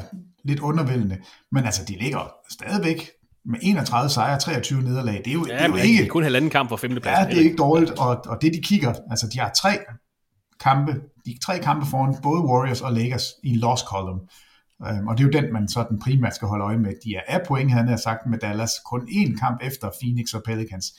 For mig at se, så det, det mest mystiske hold i hele det her felt, altså det er Pelicans. Jeg, jeg, jeg fatter ikke, hvad, hvad nu Orleans Pelicans er for et hold. Ja, på, på deres gode dag, der kan de næsten slå alle. Jamen, de, de kan, de kan slå alle i, i grundspillet her. De ligger nummer seks i Western Conference. Ingen taler om den. Det er kun, når José Alvarado han laver sit, uh, sit lille stil ned fra hjørnet, eller at Zion Williamson har tredive point, hvor, hvor det hele det er sådan nogle venstrehånds små hookskud på pladen. Uh, så Brandon Ingram snorksår sig til fyrre point, og det, det, ligner, jamen, det ligner noget, der er løgn. Altså, det er et så mærkeligt hold. Men altså, de, de ligger i, i top seks af point med Phoenix. Øh, der er slået sådan et lille hul. Top fire er, er lidt for sig selv. Og så har vi Phoenix og Pelicans, som har slået et lille hul længere ned til Dallas og Sacramento, som igen har et lille hul til Lakers og Warriors. Jeg tror, vi skal sige farvel. Jeg tror, det, det er i dag, vi kan afskrive Jazz, Rockets, Grizzlies, Blazers og Spurs. Tak for nu. Jeg, tak for nu. Ja, ja, det jeg tror ikke på. Og, og de, de der plus-minuser, altså point differential, som næsten altid også bliver, altså kommer til at stå rigtigt. Ja, de viser en sandhed. Ja. Ja, det, ja, det gør de. Der er, der er Lakers, de er en lille smule, de er minus nul komma et point for sæsonen, og Houston Rockets er plus nul komma seks. Altså, så det er de eneste to, der sådan falder udenfor. Men jeg tror, vi har, jeg tror, vi har vores ti hold, og hvordan de så fordeler sig, det er det, der bliver spændende, og det holder jeg mest jeg er forvirret omkring, det er Pelicans. Altså, jeg, jeg, jeg forstår ikke, de ligger i top seks. Jeg, øh, jeg, jeg ved ikke, hvordan de vinder, men jeg ved heller ikke, hvordan de taber, fordi det er jo, det er jo et fedt hold, men hvor er de underlige. Det er et meget besynderligt hold. Tilbage til øh, den gode Domanta Sabonis. Han er ikke, eller vi er ikke de eneste, der giver ham lidt shine. Han er nemlig en af de tolv spillere, der har modtaget stemmer i en øh, M V P-meningsmåling, som E S P N har foretaget i sidste weekend. De har gerne lige vil tage temperaturen på det her M V P-kapløb, som vi har i den her sæson. De har bedt hundrede mediepersoner om at lave en M V P-afstemning, altså fem navne rangeret, hvor hver plads er lige med et bestemt antal point, ligesom i den rigtige M V P-afstemning. Jeg ved ikke, om du har set den her straw poll, som det hedder fra E S P N. Jo, jo, jo. Den, der, jeg føler skam med i den. Og... og en vigtig ting, lige at understrege, Peter, undskyld, jeg afbryder med det samme, det er, at altså, Joel Embiid er ude af M V P-ræset den her sæson. Han har allerede misset over atten kampe, og med ligaens nye femogtres-kampsregel, så er han altså ikke længere i spil til hverken M V P-prisen eller til All-N B A-hold. Og det er vildt nok. Det, det slog mig her den anden dag. Nu kan vi bare fjerne hans navn nu. Så når man om ti til tyve år sidder og kigger tilbage på Joel Embiids karriere og på N B A her i start tyve tyverne, så kan man sige, at Embiid han fik to anden pladser i M V P-afstemningen, hvilket absolut ikke er ingenting. Så vandt han M V P'en i tyve treogtyve, og så i tyve fireogtyve. Måske er han en fodnote, fordi han kommer, vel ikke, han kommer vel slet ikke med på den officielle ballot. Han vil jo ikke stå som nummer to, tre, eller fire, eller otte, eller hvad det er. Han er jo slet ikke med. Og det synes jeg faktisk er en lille smule underligt, når man skal se det i et historisk jamen, perspektiv. Jamen, det, det er det også. Det er det også, og... Øh... Og det er jo ulempen ved at, at have lavet den her måde at gøre det på med femogtres-kampsreglen, at man ikke engang kan blive nævnt. Så, ja, og i midt men, februar men, kan vi afskrive en af ligaens største profiler fra den. Ja, som måske kan komme tilbage og blæse igennem hele slutspillet og stå med trofæet til sidst. Altså, så god er han. Og han, man må også sige, at han slutter på toppen. Altså, da han går ud, der ligger han nummer et i M V P, altså på den her straw poll, øh, og med rette, og var også på det tidspunkt min M V P. Det er han ikke længere, og jeg, er, jeg synes virkelig, den er spændende. Jeg kan ikke huske, at den, den har været så tæt på noget tidspunkt før, fordi Jokic er faldet en lille smule ned, Shai Gilgeous-Alexander er, er steget, Luka Doncic er steget, Antetokounmpo er steget, så, så jeg synes, der er en, en fire fem navne i spil lige nu, hvor jeg tidligere på sæsonen, der havde jeg kun Jokic og Embiid. Der er der, er der flere ombud lige nu. Og tilbage til den her E S P N's temperaturmåling på M V P-kapløbet. Sådan rimelig, rimelig suverænt har vi Nikola Jokic på førstepladsen. Så har vi Shai Gilgeous-Alexander på andenpladsen, Giannis Antetokounmpo på tredjepladsen, Luka Doncic på fjerdepladsen, og så Kawhi Leonard på femtepladsen.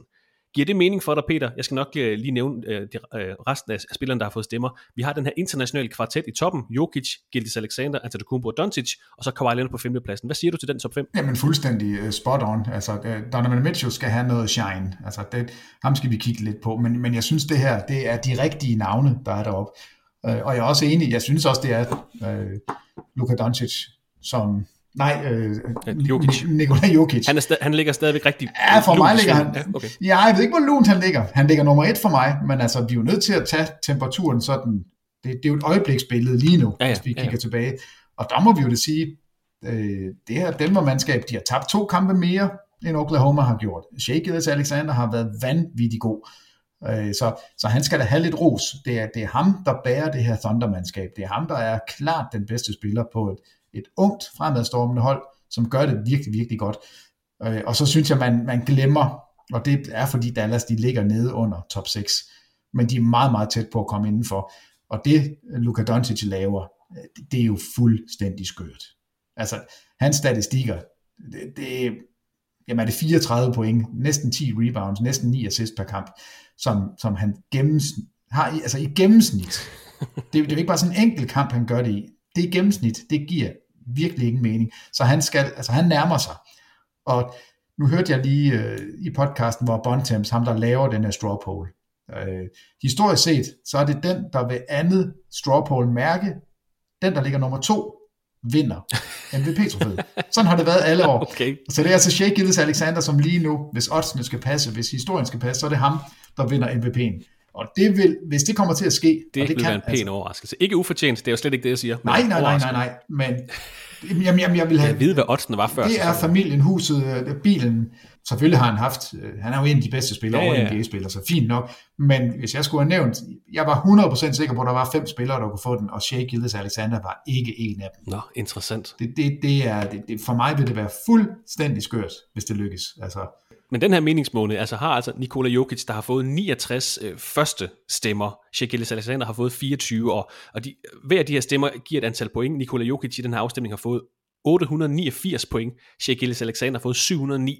Så der er stadigvæk lidt øh, afstand mellem de to, men, men interessant, at det er, at det er nummer to, der har nummer to i den anden straw poll på en sæson, der har vundet. Det er, det er lidt skægt. Jamen det, det sagde han i hvert fald. Nu har jeg ikke dobbelttjekket det, men øh, det går jeg ud fra, det er hans egen, hans egen konkurrence, så man ikke kan have styr på det. Men det er altså, det er altså bare en, en midlertidig temperaturmåling på M V P-kapløbet. Vi har stadigvæk et par måneder tilbage. Den ligger okay lunt hos Nikola Jokic, der kan blive den blot niende spiller i historien med tre M V P-titler. Men der er længe til, at vi skal have kåret en most valuable player for den her sæson. Men heldigvis, så har vi også andre priser, andre anerkendelser. Fordi nu er det blevet tid til at finde vinder af den nok mest prestigefyldte pris i dansk nichesportspodcast regi, Peter Wangs Real M V P-pris, sagt med kløvet tunge herfra. Hvor skal vi hen i den her uge, Peter? Jamen, det, det, det, vi skal vidt omkring, fordi det har, det har simpelthen været for svært. Det er en spredt pris i dag. Jamen, det er det, det, er det. Og, og jeg lover dig, jeg, om du får ti gæt, så gætter du ikke vinderen. Men, ja, det, sådan plejer det at være. Ja, men, men du får lige bare sådan lidt... Oscar Chibwe. Og J J Jack, G G Jackson. Ja, altså, og... han, øh, Oscar Tshiebwe, han kunne godt få den bare for at have sådan et fedt navn, og så skulle... Ja, man har jo fået den før. Det ja, ja, så... Men, nej, nu, nu starter vi. En, der kunne få den. Peters Felt. The Precious Achiuwa. Altså, alle glemmer, at han kom med i det her trade til New York. Øh, men han løber altså rundt lige nu, og snitter toogfyrre minutter per kamp i de sidste otte kampe. Hej Tom Thibodeau. Ja, han, han snitter fjorten point og ti rebounds, og øh, lidt ligesom Sabonis, så kværner han også bare afsted. Men er der svimmel, hvor han arbejder? Øh, og det er synd for New York, at de taber flere, end, flere kampe, end de vinder lige nu, fordi det er i hvert fald ikke Precious Achiuwas skyld. Altså Jalen Brunson, han kæmper alt, hvad han kan. Achiuwa gør det samme, men de mangler simpelthen for mange spillere lige nu. Det er derfor, de taber. Det er... De skal nok komme igen. Lige så snart O G Anunoby er tilbage, altså Julius Randle, det er fint, men det er O G Anunoby, når han kommer tilbage, så skal forsvaret nok stabilisere sig, så skal det nok gå. Men Precious Achiuwa, ja, velkommen til Tips, udskiftningssystem, ja.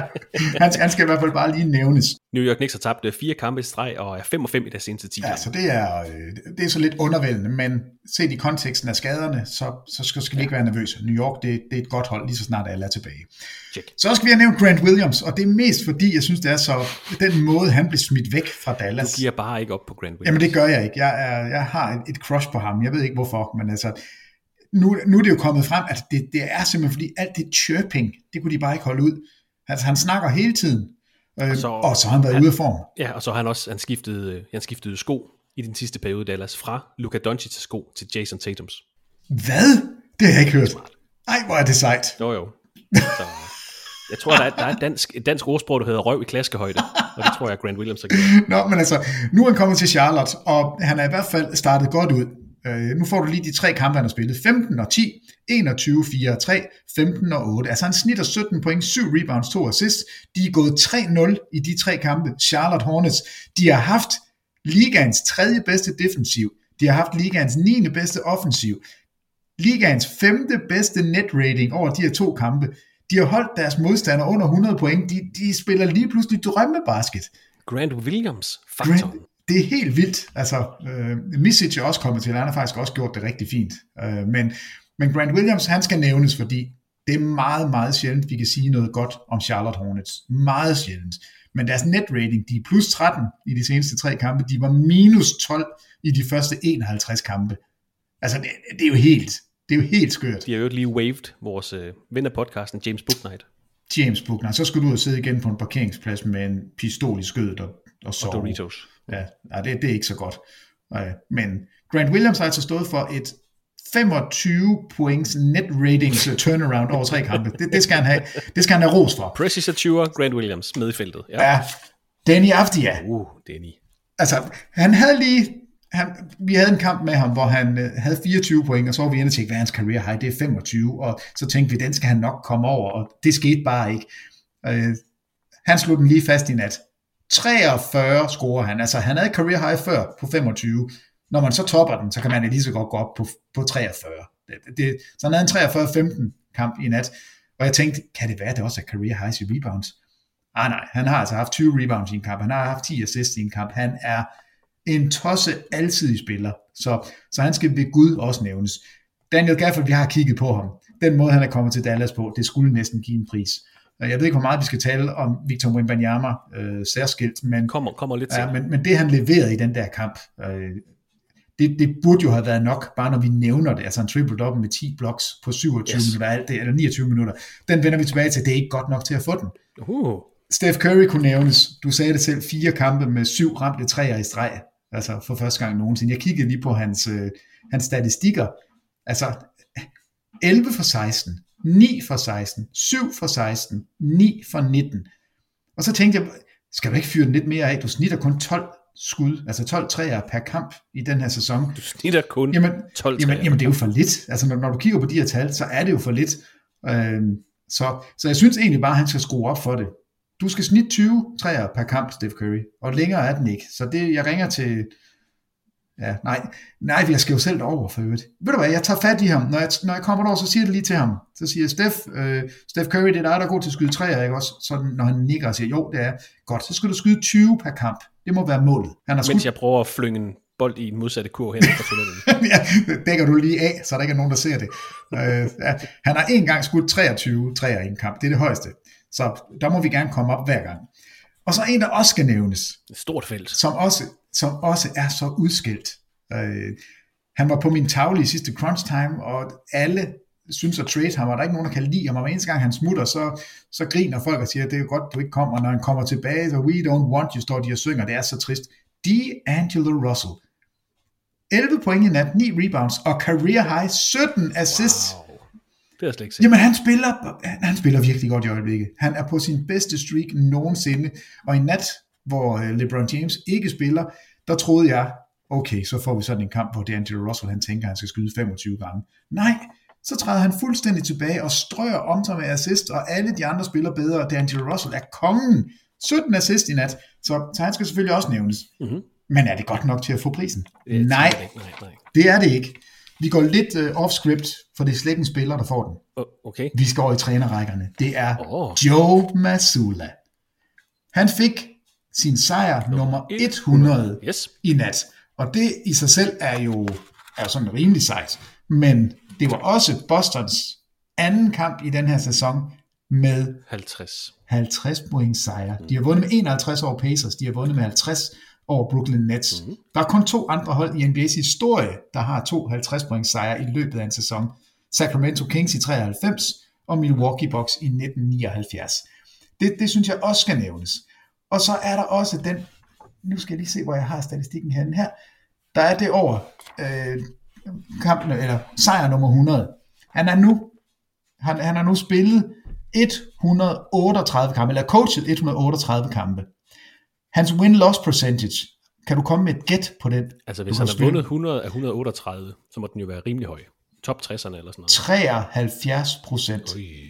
Tror du, det er det bedste i N B A's historie? Ja, det er det. Han er den mest succesfulde træner i N B A's historie lige nu. Nummer to på listen, det er Phil Jackson. Han har halvfjerds komma fire procent, så der er et langt stykke ned.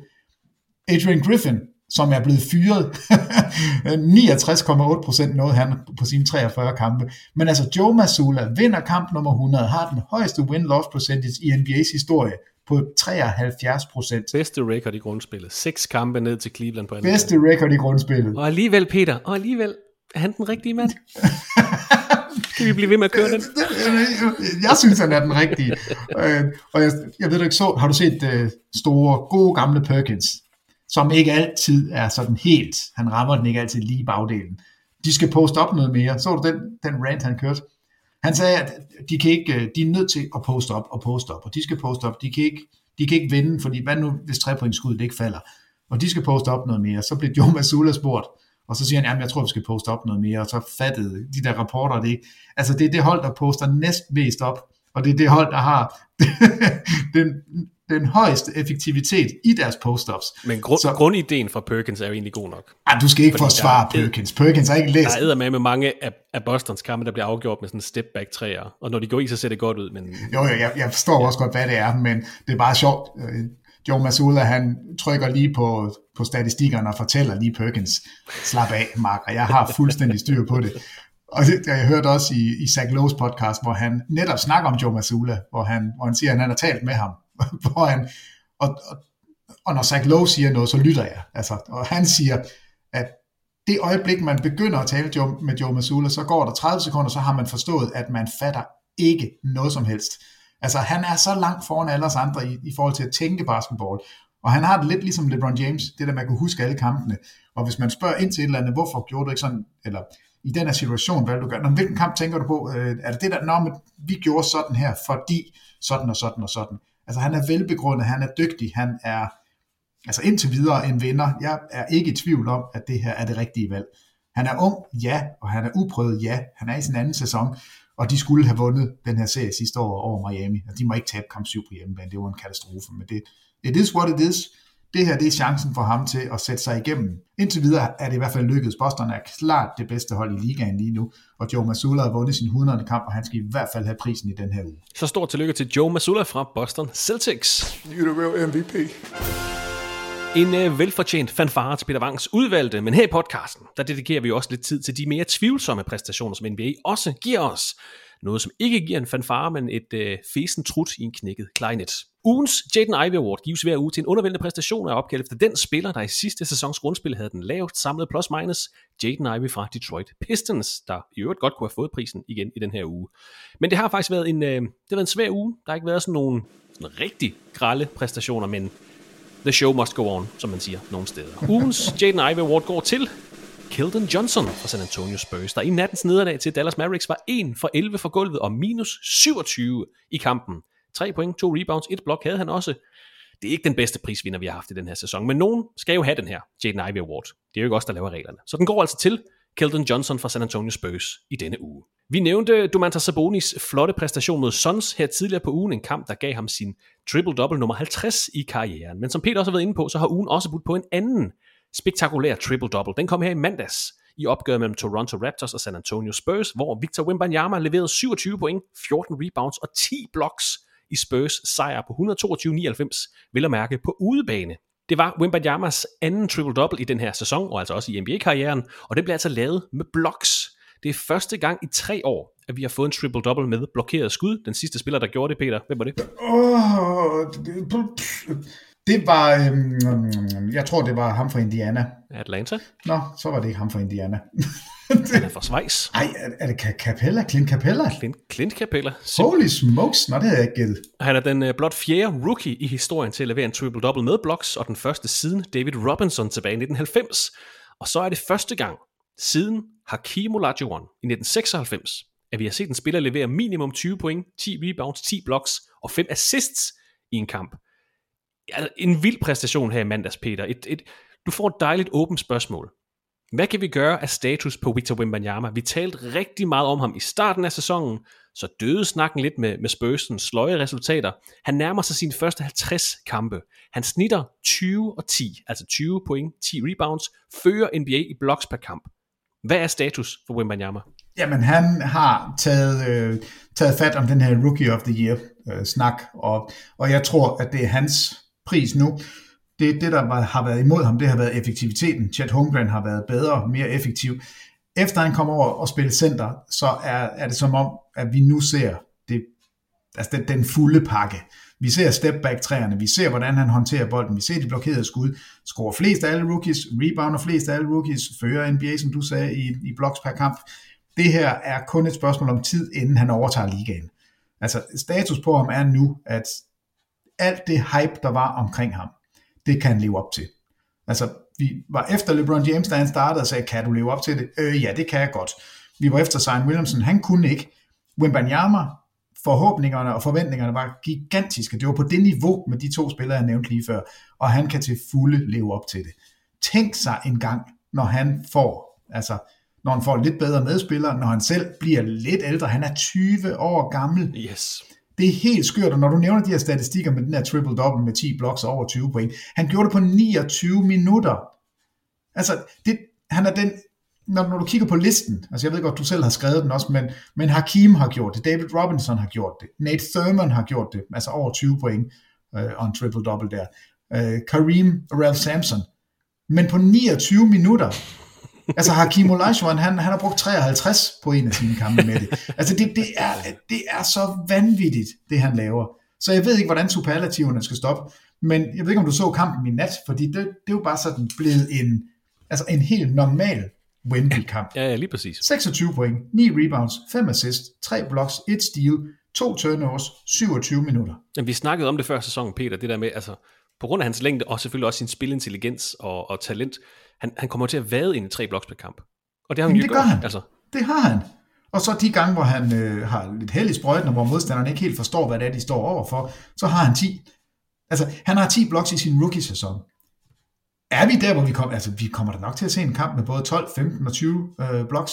Altså, når han skal op og spille god, god pointe, ja. treogfyrre til fireogfyrre minutter i en tæt kamp hele vejen, hvor alt er på spil, hvor alle er tændte. Jamen, jeg, jamen, jeg ved slet ikke, hvad loftet er. Øh, Jason Kidd blev spurgt til det, hvordan det kunne være, at han, altså, hvad han så i Wembanyama. Altså, han sagde, jamen, han ser der i hvert fald nogle hold, som ikke har fattet, at han er syv fod fem. og, og, og det er jo helt rigtigt. Altså, de... Man agerer måske en gang imellem, som man plejer at gøre i en N B A-kamp. Tror, at de her layup kan man lægge i. Den her, den kan man godt lave en, en lille teardrop på. Den her, det her lille stickback-dunk, det kan jeg godt. Det kan du bare ikke, når Wembanyama er derinde. Det er, det, altså du er nødt til at forholde dig til hans længde. Fordi vi har ikke set det før. Vi har ikke set så agil en spiller med den længde. Altså, som kan det her. Han er et forsvar i sig selv. Det er Rudy Gobert også, men, men på en anden måde. Det her bliver... Det er jo ikke kun i angrebet, at han er en, en dominerende force. Det her, det, er, det kommer til at blive på hele banen. Og nu, nu plejer jeg at sige sådan, om, prøv at vente en tre-fire år. Jamen, prøv bare at vente til næste sæson. Altså, det, det, er, det er jo nok der, vi er. Jamen, jamen han, den her sæson, Peter. Jeg, nævnt, jeg nævnte fuldstændig, helt henslængt. Han snitter tyve point, ti rebounds over tre bloks per kamp.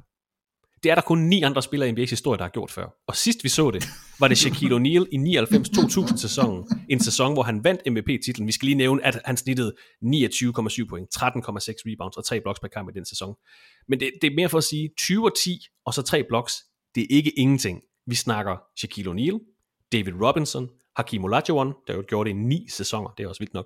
Alonzo Mourning, Bob McAdoo, Bob, Bob Lanier, Elvin Hayes, Patrick Ewing og Kareem Abdul-Jabbar. Prøv at høre de her navne, vi lige forbi, når vi snakker om en tyveårig førsteårsspiller, der også ligger til at blive den første rookie siden Manute Bol i nitten seksogfirs til at føre N B A i blocks per kamp. Jamen, jamen. Altså, vi snakker om, en, vi, kan, vi kan finde obskure statistikker til næsten alle spillere på en eller anden given aftenpræstation, men at snit tyve, ti og tre over næsten halvtreds kampe. Og jeg ved godt, Spurs, de vinder ikke ret mange kampe. Det er det suverænt dårligste hold i Western Conference. Det er vildt. Jamen, det, det. Nyd det, mens vi har grundspillet, for han, han kommer ikke med i slutspillet. Der er potentiale til noget gigantisk stort i fremtiden. Jamen, det er der. Nu, nu gik jeg lige ind på hans game log. Uh, jeg kan ikke lige huske præcis, hvilken dato han blev indsat som center. Altså, hvor, uh, hvor man sagde, nu, nu, er, nu har du prøvet det nok at spille den her power forward position. Nu er du centerspiller. Men jeg har bare lige gået sytten kampe tilbage. Mm. De seneste sytten kampe. treogtyve point. ti rebounds, tre komma fem assist, tre komma to blocks, over et steal per kamp. Det er jo vanvittige statistikker, men der, der så vi tidligere på sæsonen, at statistikkerne var der, men hans skudprocenter var horrible. Nu skyder han fireogfirs procent på straffekastene, han skyder otteogtredive procent på træerne, han skyder enoghalvtreds procent på, i field goal percentage. Hvor mange træer her, skyder han per kamp over de her? Der skyder han fem. Fem træer, okay.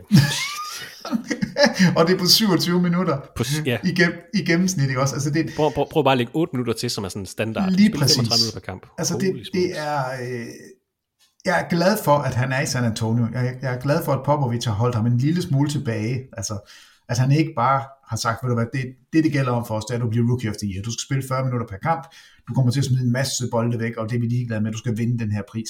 Fordi det gør de altså nogle steder. Der, der bliver de der rookies pæset frem. Øhm, Han er simpelthen, synes jeg, blevet, blevet ledt ind i N B A på den helt rigtige måde. Øhm, og, og nu der er det bare sådan en opadgående kurve, og vi ved ikke, hvor den stopper. Men det, vi har set fra ham indtil videre, er, er fuldstændig... Altså, vi har ikke set noget som det her før. Altså, det har vi bare ikke. Og vi kan jo...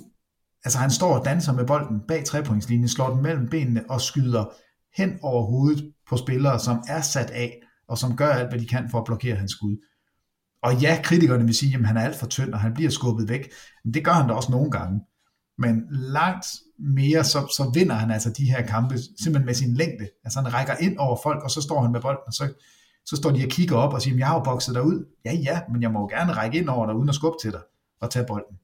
Altså, jeg, jeg, ved ikke, jeg ved ikke, hvordan vi skal kvantificere, hvad han laver, men... Men, men, men nej, det, det er faktisk en rigtig god måde at sige det på. Men altså, hvordan forholder vi os til det? Jamen, jeg ved det ikke rigtigt, men jeg har jo hele tiden, faktisk indtil i dag, der er jeg gået med Chet Holmgren, som, altså jeg synes, det var ham, der skulle blive Rookie of the Year, fordi deres statistikker lignede hinandens, og han var langt mere effektiv. det, det gør de altså ikke længere. Wembanyama er stukket af. Altså det, det er, jeg mener... Ja, og det er, ikke, det er ikke fordi, at nu skal han have rookie of the year, fordi han har leveret en triple-double med blocks. Nej, det, nej, nej. Det er derfor, vi reagerer på det på den her måde. Nej, det har bare været en... Altså han er blevet bedre og bedre og bedre for øjnene af os. Øhm, og der, der er Chet Holmgren, han har bare været god fra day one, og det alle andre år, så ville Chet Holmgren være den oplagte uh, rookie of the year.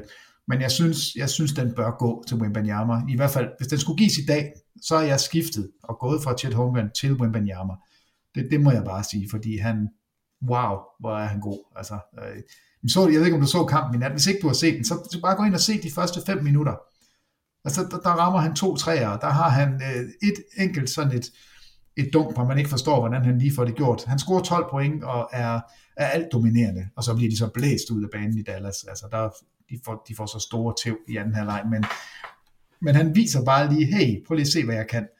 Giv lige ham nogle rigtige medspillere, så lover jeg dig. Så, så bliver det endnu bedre, og så er han, altså det, det her, det bliver fremtiden i N B A, det er der ingen tvivl om. Det var faktisk min næste spørgsmål, Peter, det er, det er jo også tydeligt at se, at han har noget, i mangel af bedre ord, han har noget selvtillid. Man kan se på, om han er også nogle gange lidt frustreret over, at han ikke får bolden noget mere, fordi de andre spillere jo også, altså de har selvfølgelig et system, og, og alle folk skal også fodres og sådan noget, men man kan også godt se på ham, at At, at, at det er måske ikke det fedeste at tabe så mange kampe her, og måske vil han gerne have flere minutter, måske vil han gerne have flere touches, men han prøver selvfølgelig også at være ydmyg over for Greg Popovich og systemet, og, og, og tro på sin udvikling, altså det, at stole på processen.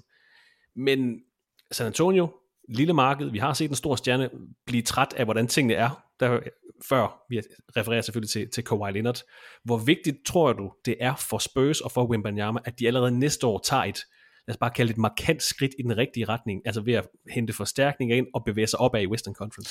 Nej, altså det, det, jeg tror ikke, det er essentielt, at de bevæger sig rigtig meget opad. Men, men det, man skal kigge på, det er, hvordan sådan nogle kontrakter her, de løber. Fordi når du kommer ind som rookie og, og er, bliver taget i første runde, som udgangspunkt, så får du en kontrakt på fire år. Og så laver man det, man kalder en rookie extension, den kommer efter, altså når man er i gang med sit tredje år, så laver man en extension, som sørger, så sørger man for, at man beholder spilleren i tre år mere ofte. Og så er det der, jamen, så, er man en, så, så har man været i ligaen i nogle år, og så begynder man at kigge sig om efter den store kontrakt, og hvis ikke man får den for sit eget hold, så er det, at andre hold kan begynde at byde ind, og så er det, at man siger, okay, jeg vil ikke være her, nu vil jeg gerne trades. Altså den historie har vi set masser af. Ja, og vi har ikke, endnu ikke set en spiller sige nej til en max extension på sin rookie-kontrakt. Det er endnu nej. ikke sket i N B A's historie, fordi pengene er så store, og man har fordele ved at være det hold, der har draftet spilleren. Ja, og, og, så det er altså mange penge, man eventuelt øh, går glip af, hvis man stopper efter de her fire år. Lige præcis. Og, og der, der er jo altid den der forfærdelige ting, der ligger og lurer i baghovedet. Hvad sker der, hvis jeg får en, øh, en skade, som gør, at jeg må slutte karrieren? Så man vil gerne lige have, have den, den første store paycheck. Altså, nu får han rigeligt, fordi han er første runde, første valg. Allerede der, jeg tror, det er det fjorten. Så du, så du tænker, at lige nu er der en sådan syvårsplan? Ja, der er en syvårsplan, og det kan så være, hvis det går af Hækkenfeldt til San Antonio, så kan det være, det bliver en femårsplan, fordi man kan jo godt begynde at brokke sig allerede to år, inden man er færdig med sin kontrakt. Og, og det er ikke, fordi jeg vil indikere, at han er en spiller, der kunne finde på at gøre det. Det er bare, man kan godt se på, om han har noget temperament. Det er der ingen tvivl. Nå, men det er det, og altså nu, der, man snakker jo om, jamen hvad, hvad nu med Luka Doncic? Hvor længe vil han blive i Dallas? Og nu skal vi sørge for at holde dem glade, ellers så ender det jo ligesom hvad hedder han, Anthony Davis. Altså, alle de her store navne, hvis ikke de er tilfredse, så kommer der et tidspunkt, hvor nu har de fået deres penge, de ved, de får en stor kontrakt et andet sted også, og så rasler de med sablen. Og, og, så, så det vigtigste for San Antonio, det er at udvikle i år, udvikle næste år, og så skal der begynde at være udsigt til, at der kan komme enten spillere til, som er egen, altså spillere man selv har på en eller anden måde møbleret til at være gode nok, eller også, så, så skal San Antonio gøre det, som alle andre også gør, altså kigge sig om og sige, hey, Luka Doncic, kunne du se en fordel i at komme hertil og spille sammen med Wembanyama? Kunne du se... Hæk, hæk dig på det her generational talent, som vi har. Ja, her. Altså et one-two punch, og måske, altså der er jo flere, der har kigget på det nu, Trae Young er måske det største navn, der allerede nu til sommer kan være. Altså vi ved, Dejounte Murray, Trae Young, den kombi, den fungerer ikke. Det, det har vi set nu. Det er Dejounte Murray, der er blevet dinglet rundt og sagt, vi vil gerne trade, eller sende, sende ham væk. Nu begynder snakken at komme, og måske er det Dejounte Murray, man skal beholde, og så er det Trae Young, man skal sende væk. Lakers har meldt sig på banen og sagt, det kunne være spændende. San Antonio ligger og lurer et eller andet sted. Så det kunne da godt være, at man allerede, når, når og hvis den mulighed kommer, at man så går, går ind og siger, vi har faktisk rigeligt med første rundevalg, vi kan sende væk. Vi vil gerne allerede nu have en god guard sammen med Victor Wembanyama. Altså, jeg, kunne du ikke lige se Trae Young og Victor Wembanyama, så giver angrebet sig selv. Altså, så skal de nok score point. Også nogen til at rydde op efter Trae Young. Lige præcis. Altså, og så henter du tre spillere ind, som er three and D-spillere, som kun skal dække op og så ramme træer. Og så har du Wembanyama og øh, Trae Young til at køre angreb, og så har du Wembanyama og tre andre til at køre forsvar, og så kan Trae Young stå og pille bussemænd. Det er jo opskriften. Der var planen. Der er planen. Øh, og, og det er jo, nu sidder vi og griner lidt af det og gør, og gør grin med det, men det er faktisk det, man i San Antonio sådan overvejer nu. Fordi du har ret, det er et lille marked. Popovic er der ikke for evigt. Øh, Wembanyama vil, altså han har hele tiden sagt, at altså, jeg kommer for at vinde, jeg vil vinde et mesterskab, jeg vil være ansigtet på N B A. Det troede vi jo ikke rigtigt på, at han turde sige, men det har han sagt. Altså han, han har, lidt ligesom LeBron gjorde det i sin tid, han var forberedt på, at han skulle spille N B A fra de tidlige teenageår, måske endda allerede før, altså som tolv-tretten-årig. Der var det planen. Det er samme med, med Victor Wembanyama. Altså han har været skole til det her. Nu står han der. Han vil ikke stille sig til tåls med, at, at San Antonio er dårlig i syv år. Altså så forsvinder han. Han skylder ikke San Antonio noget på den måde. Altså han lever op til sin kontrakt, men han forventer også at vinde, og det er derfor Dallas er, altså de, de skal snart være bedre i slutspillet, fordi Doncic, han vil, han vil væk, hvis det er, at, at man ikke kan vinde i Dallas. Alle spillere vil gerne blive på det hold, de bliver draftet i. De vil gerne blive der og vinde med det hold. Der er sådan noget smukt over den historie. Men de vil vinde. Altså det, det, er, det er bottom line, og det, det er det for de helt store navne. Så ro på nu, San Antonio har slet ikke noget at bekymre sig om i år eller næste år. Og tre, jeg tror det her, og den rookie extension, den får I også lov til, men I er nødt til at forberede jer på det her, fordi det kommer på et tidspunkt ned ad vejen, og det her er en af dem, man ja, om tredive år kigger tilbage og siger, hold da op, kan du huske den gang? Det der var en af de helt store, altså han er på Mount Rushmore, altså det er, det er der, vi er. Og man skal passe på med at sammenligne andre spillere, der har der er blevet i San Antonio. Det er både en anden tid, og også en anden personlighed, når vi snakker om Tim Duncan versus Victor Wembanyama, eller David Robinson versus Victor Wembanyama.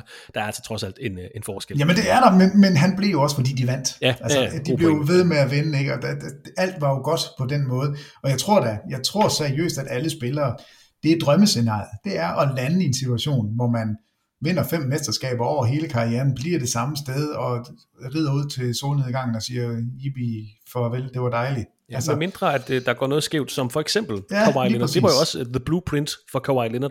Du har hele opsætningen, du kan blive her, du er stjernen, vi bygger videre rundt om dig. Nej tak, jeg ja. vil gerne væk. Der gik det noget skævt. Det er ikke for at sige, at nogen tog fejl eller noget som helst. Der gik det jo bare skævt, og meget atypisk for San Antonio. Ja, lige præcis, og det var jo, um, Kawhi Leonard er også en, en atypisk personage. Altså det, det, det må vi også sige, og får noget mærkelig rådgivning af sin onkel. Og, altså der, der, der var mange ting, som, som var uheldige for San Antonio. Så kan man så sige, nu står de altså og landede den store appelsin i turbanen. Altså det her, det er, det er fremtiden på N B A, det er nok det, der er pointen. Victor Wembanyama er for real, han bliver Rookie of the Year, og han er fremtiden i N B A. Peter, er der andet, vi skal med i, i dagens podcast? Vi har snakket All-Star, vi har snakket buyout-spillere, vi har snakket bumlekværnen, Domanta Sabonis, ugepriser, lidt Wembanyama. Har du mere på hjerte? Ja, jeg har lige en enkelt lille ting, fordi det var noget, jeg selv lige studsede over, for jeg sad og kiggede på det her All-Star-halløj.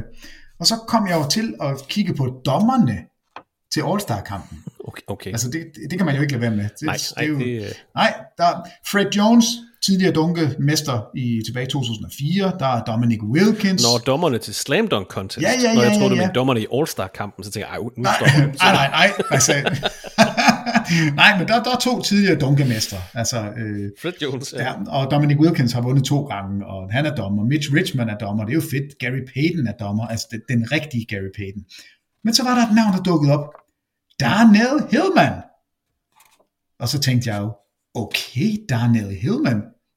Who the fuck er du? Øhm, og så var jeg jo inde og, og kiggede lidt på ham. Og han er så tidligere double champ for Indiana i A B A i halvfjerdserne. Mm. Øh, men så synes jeg bare, det var sjovt at se, hvad, hvad er han for en spillertype? Og han er altså sådan en, som også har haft en kamp med ti blocks. Han har en career high med fireogtyve rebounds. Altså han er... Han er, er sådan en stor basse. Jeg synes bare, det var sjovt, når han sad og talte Wembanyama. Uh, og så Darnell Hillman. Hvor, hvorfor i alverden dukker han op? Og så er det selvfølgelig, fordi der er noget, noget Indiana double champ uh, A B A-dagene. Så nu ved man i hvert fald, at når Darnell han sidder derinde, så er det ikke sådan en lille facing guard. Altså det er en stor basse. Eller en tilfældig mand, man bare har fundet på gaden. Det, det, han er ikke tilfældig, og han er ikke en, en, en bitte fis. Han ved, hvad han snakker om. Stor, stærk mand. ti blocks i en kamp, det, det, det kan også noget. Så vi skulle lige have nævnt Darnell Hillman. Peter Wang, tak for din tid i dag. God fornøjelse med All-Star weekenden her fredag, lørdag og søndag nat. Det skal nok blive godt. Det bliver rigtig godt, og tak i lige måde. God weekend til dig. Og så ikke mere maling af, af stuklofter og hovedet i lampeskærmen. Det går ikke. Lad være med det. Sluk for strømmen, når I maler loft. ja, ja, det skal man altid huske, åbenbart. Vi ses, Peter. Det gør vi. Hey. Og tak til dig, der lyttede med her til T V to Sports N B A podcast. Husk at se med her i weekenden, når vi sender Rising Stars, All-Star Saturday Night og selve All-Star-kampen. Vi sender det hele direkte på T V to Sport, og du kan naturligvis også se det på T V to Play, enten direkte eller on demand. I næste uge er der friske afsnit af Crunch Time, og selvfølgelig også en ny N B A-podcast. Masser af N B A-lægerier til dig derude. Ha' en fortsat god uge, og så ses vi og høres ved inden længe.